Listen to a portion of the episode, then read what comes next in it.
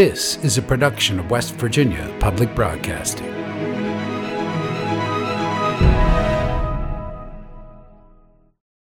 Support for the legislature today is provided by West Virginia University, building futures close to home at campuses in Morgantown, Keyser, and Beckley. Information at wvu.edu. Embassy Suites by Hilton Charleston, an all suite hotel and conference center minutes from Yeager Airport and Capital Markets. Reservations and brasserie dining information available at hilton.com.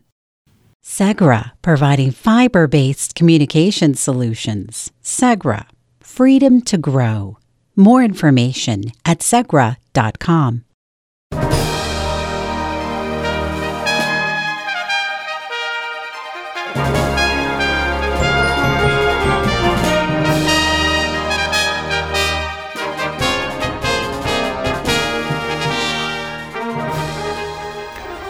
Welcome back to the legislature today. I'm Bob Brunner. Thanks for joining us for tonight's coverage of the 2023 legislative session. Today is the 41st day of the 60 day session, and it's also the last day to introduce bills in the Senate.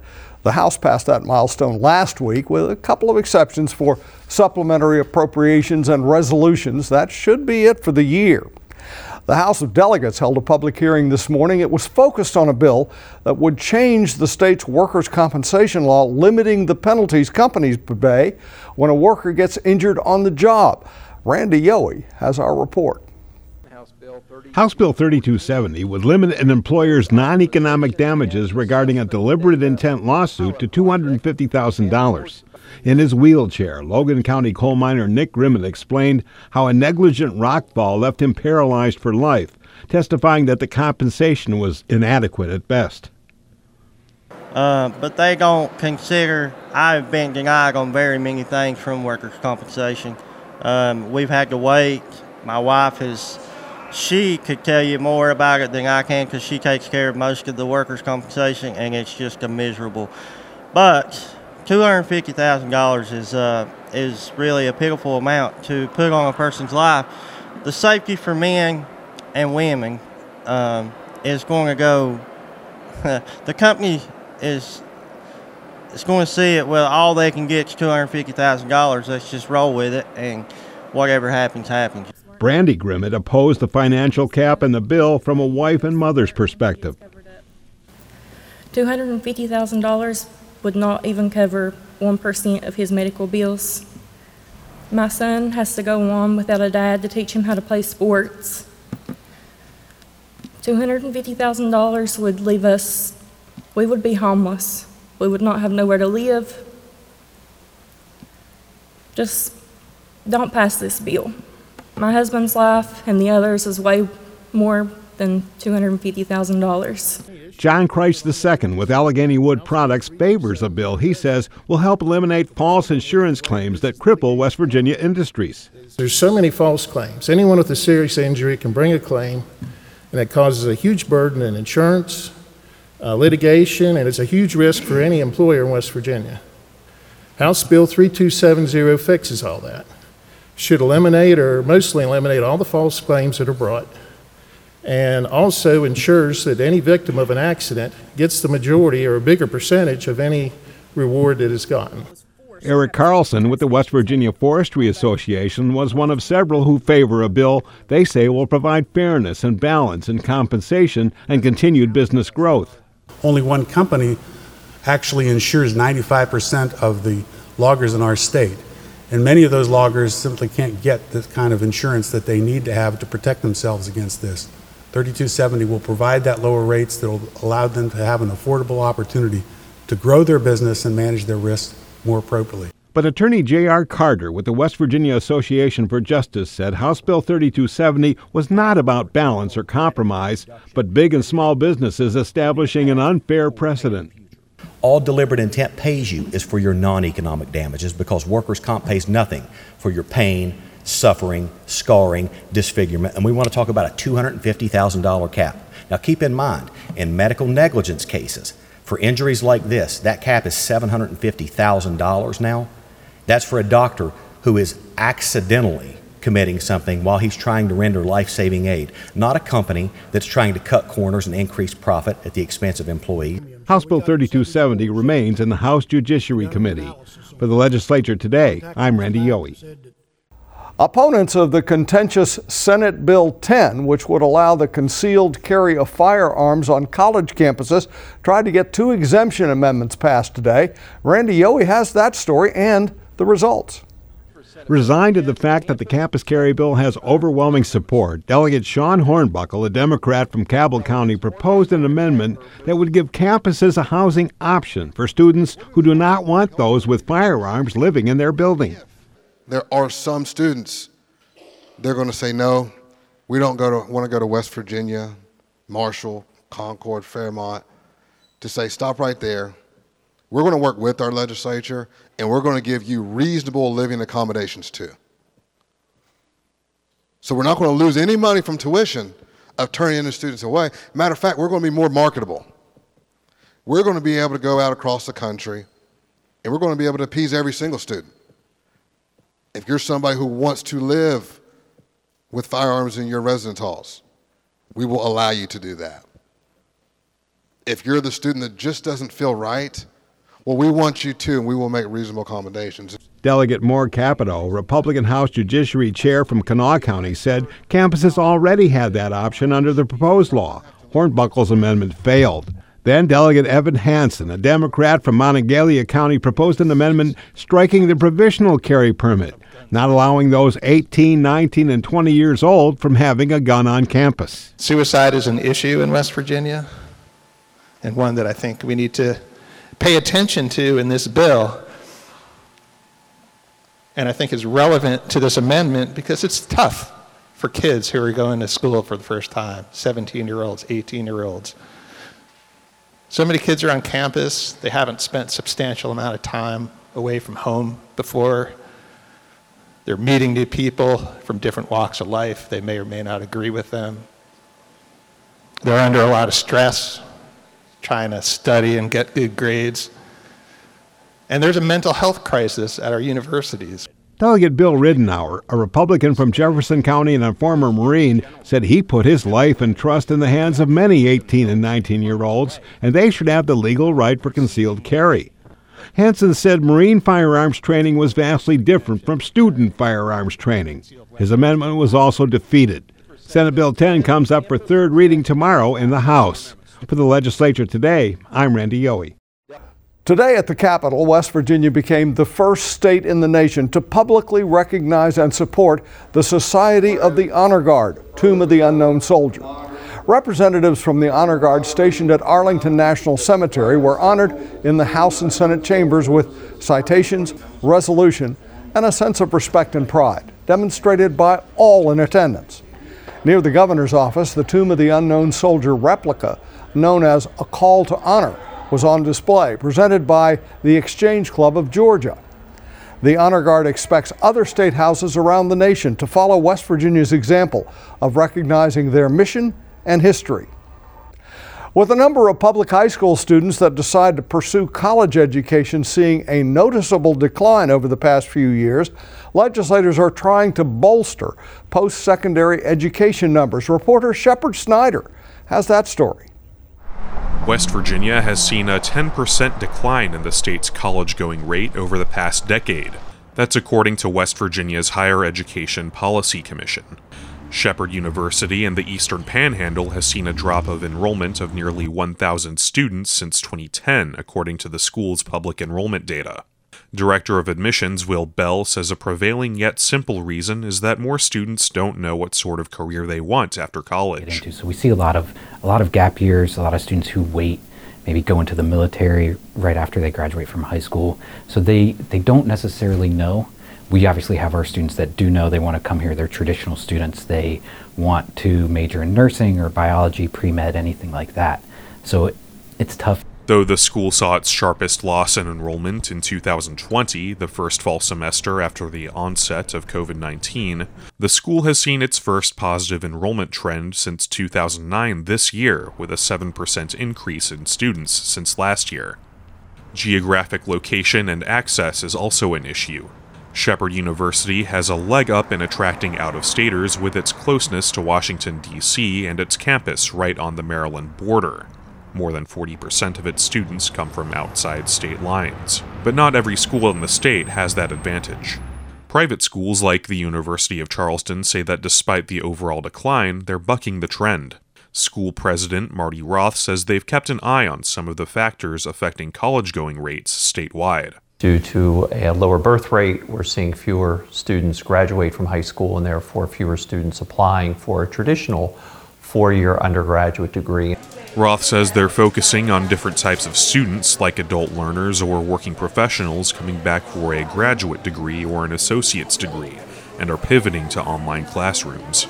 Schools statewide received grant funding to help attract prospective students to their nursing programs, in part to help address the state's nursing shortage.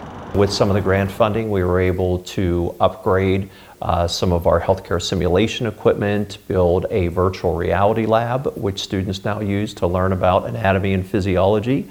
Uh, so rather than seeing a human heart on a sheet of paper, they can actually put on uh, VR headgear. Vice President of Admissions at UC, Beth Wolf, calls the statewide decline a multifaceted problem. She says cost is often the first issue for uncertain students, especially in a state where many don't live close to a four year institution and would have to pay more for room and board. Wolf also believes more students and their families think the investment into higher education simply isn't worth it. $15 an hour. Well, that's a, you know, that's $31,000 a year. If I can do that without sacrificing the time and money to go to school after high school, that can be pretty enticing, especially if my family is in a situation where we're really trying to make things work month to month. The state legislature has made attempts to create educational policies that would increase the number of citizens with degrees. This year, House Bill 2005 was introduced, which would create a pilot dual enrollment program for high schoolers, creating classes that would lead to careers in fields like healthcare, STEM, and education, as well as any other workforce in need as identified by the state's Department of Commerce. The bill passed in the State House of Delegates and has moved to the Senate Education Committee. This legislation comes as the Higher Education Policy Commission is attempting to get 60% of West Virginians some sort of post secondary credential by 2030. For the legislature today, I'm Shepherd Snyder. At the start of the session, House Speaker Roger Hanshaw said that improving the state's post secondary attainment rate was a priority for the session. Chris Schulz has more on where those proposals now stand. Speaker Hanshaw wants the rest of the country to recognize West Virginia's skilled workers. At the start of the session, he said West Virginia has a disproportionately large number of citizens who have completed apprenticeship programs, but few of them have associate's degrees that count towards the state's college going rate, and he wants to change that. Senator Rollan Roberts, a Republican from Raleigh County, is the chair of the Senate Workforce Committee. He said proposals like giving associate's degrees to trade workers will help the state's academic statistics, but more importantly, it will help West Virginians advance their careers. This is another way to be able to help people bridge the gap, be involved in getting their, their degrees, even though they had trades. This is similar to what we're doing with the high school, going down to middle school now, helping them to understand about trades if they want to go in that direction or if they want to go to college and then also to tie in the, the CTC schools with the four year schools so that those degrees flow through there. We're trying to make as many pathways as we can for people to lift themselves up in advance, and I think that's a great program.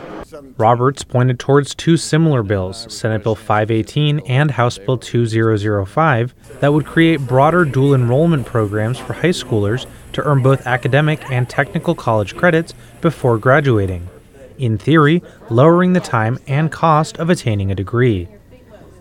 House Bill 2005 has already passed the House and is under consideration in the Senate Education Committee. For the legislature today, I'm Chris Schulz. Senate Bill 10 is expected to pass the House of Delegates this week and become law. That bill, as we said earlier, would allow people with concealed carry permits to carry guns on college campuses. WVU and Marshall, among other universities and colleges in the state, have come out against it. At a public hearing last week, 38 of the 40 speakers were against the bill. Reporter Randy Yohe now speaks with Delegate Evan Hansen, a Democrat from Monongalia County, and Senator Mike Stuart, a Republican from Kanawha County, to get a better understanding of the bill. Thanks so much, Bob, for that detailed explanation on SB 10. The Campus Self Defense Act is the official title. And with me is Senator Mike Stuart and Delegate Evan Hansen. Gentlemen, thanks for being here today. Appreciate it. No, thanks for having us. Senator Stuart, let me start with you. This bill has been proposed before, so why, in a general sense, is it needed now? Well, I think it came close in the past. And I got to tell you, as a, as a former United States attorney, I can't divorce myself of the experience I got in that role and saw firearms issues throughout that experience. I think what we need on campuses, and I said this during our committee meetings, I think this bill actually makes our campuses safer. Here's why. Uh, those folks uh, who are on our campuses now with firearms are already breaking the law. And so I, I, think the idea of being able to protect oneself on campus makes a, a whole lot of sense. And here in West Virginia, I got to tell you, we're one of the states that has the lowest incident incidents of gun-related crimes. And so I have great confidence that the bill that was crafted it was very well negotiated, very limited, very tailored. Uh, there are a lot of exclusions in terms of where firearms can't be. I think it makes a whole lot of sense today in West Virginia.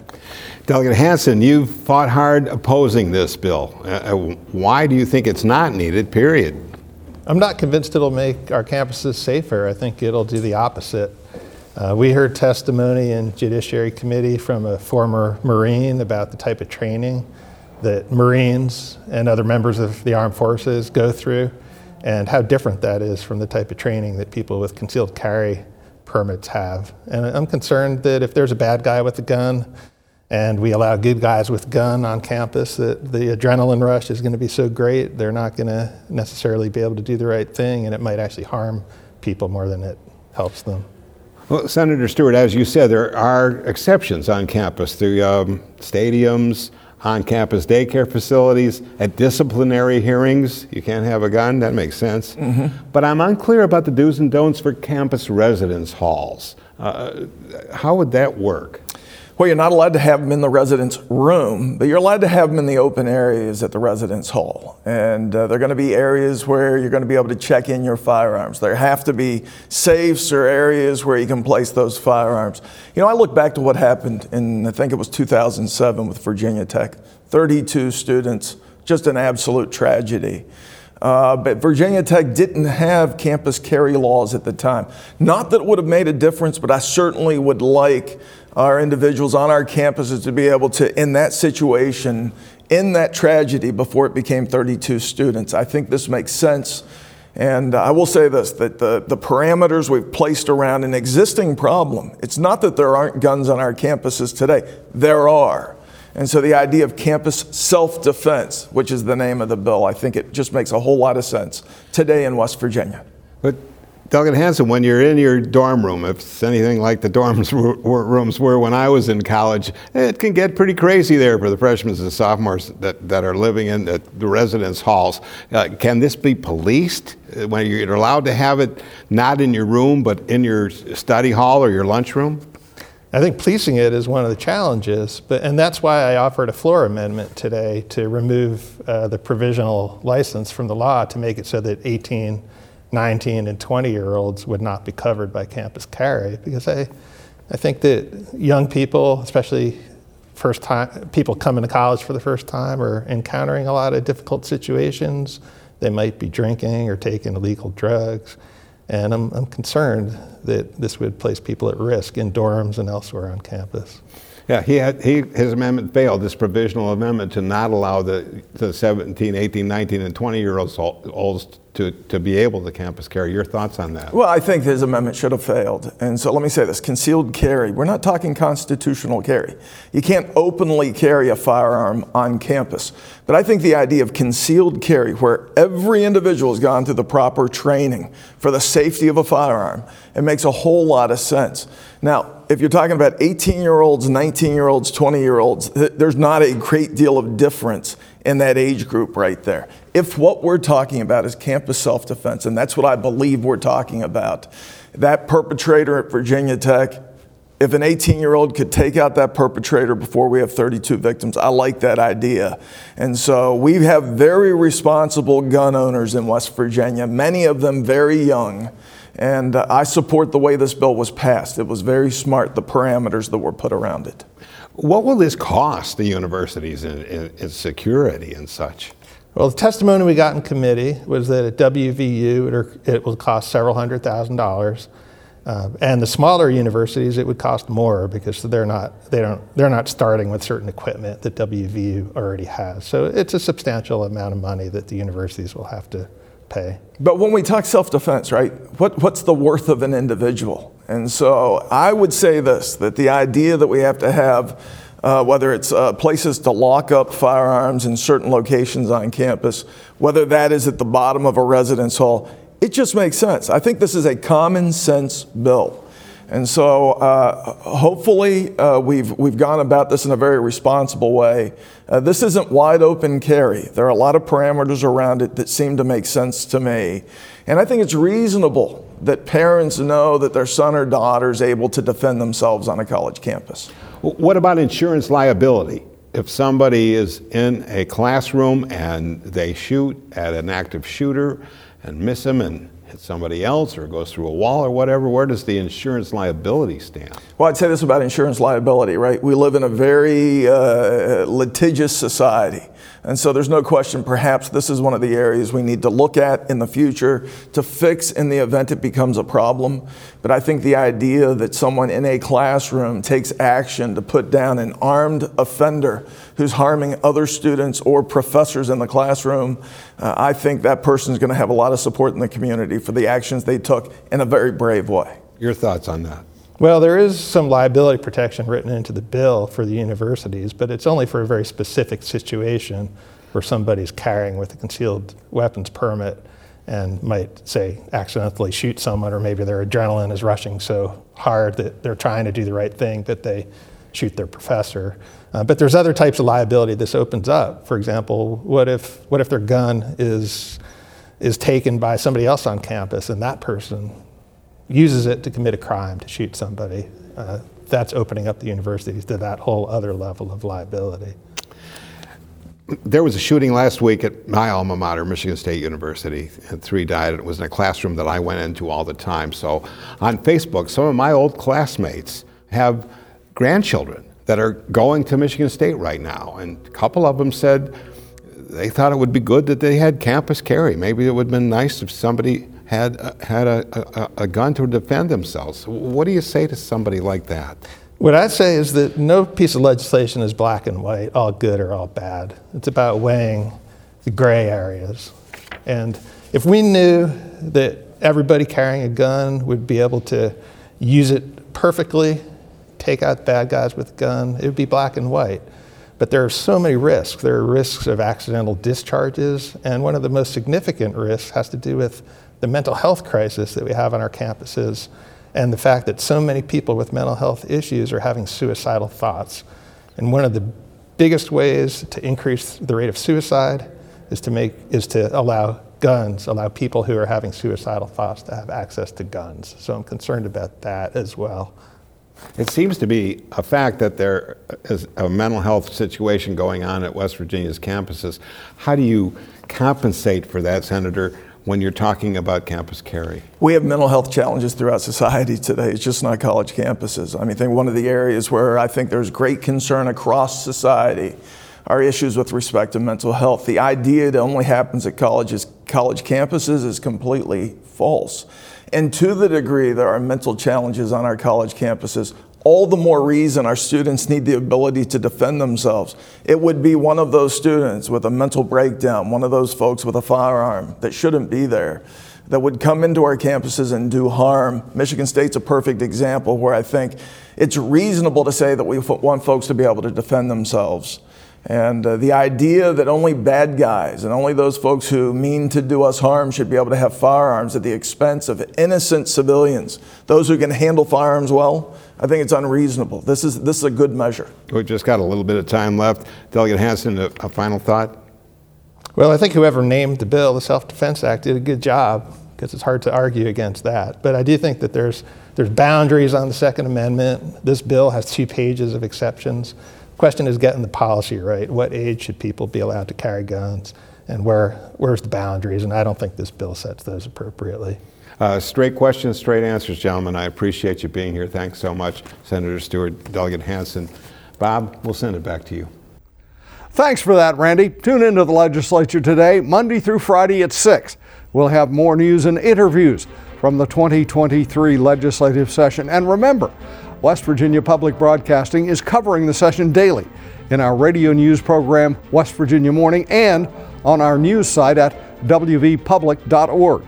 We also broadcast the daily floor sessions of both the House and Senate on the West Virginia channel, and we stream those on YouTube as well. I'm Bob Brunner. Thanks for joining us, and have a great evening.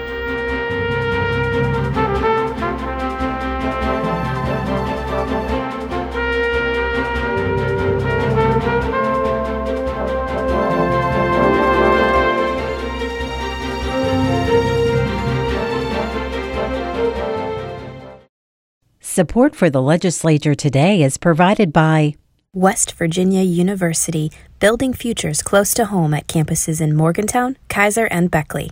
Information at wvu.edu. Embassy Suites by Hilton Charleston, an all suite hotel and conference center minutes from Yeager Airport and Capital Markets. Reservations and brasserie dining information available at hilton.com. Segra, providing fiber based communication solutions. Segra, freedom to grow. More information at segra.com.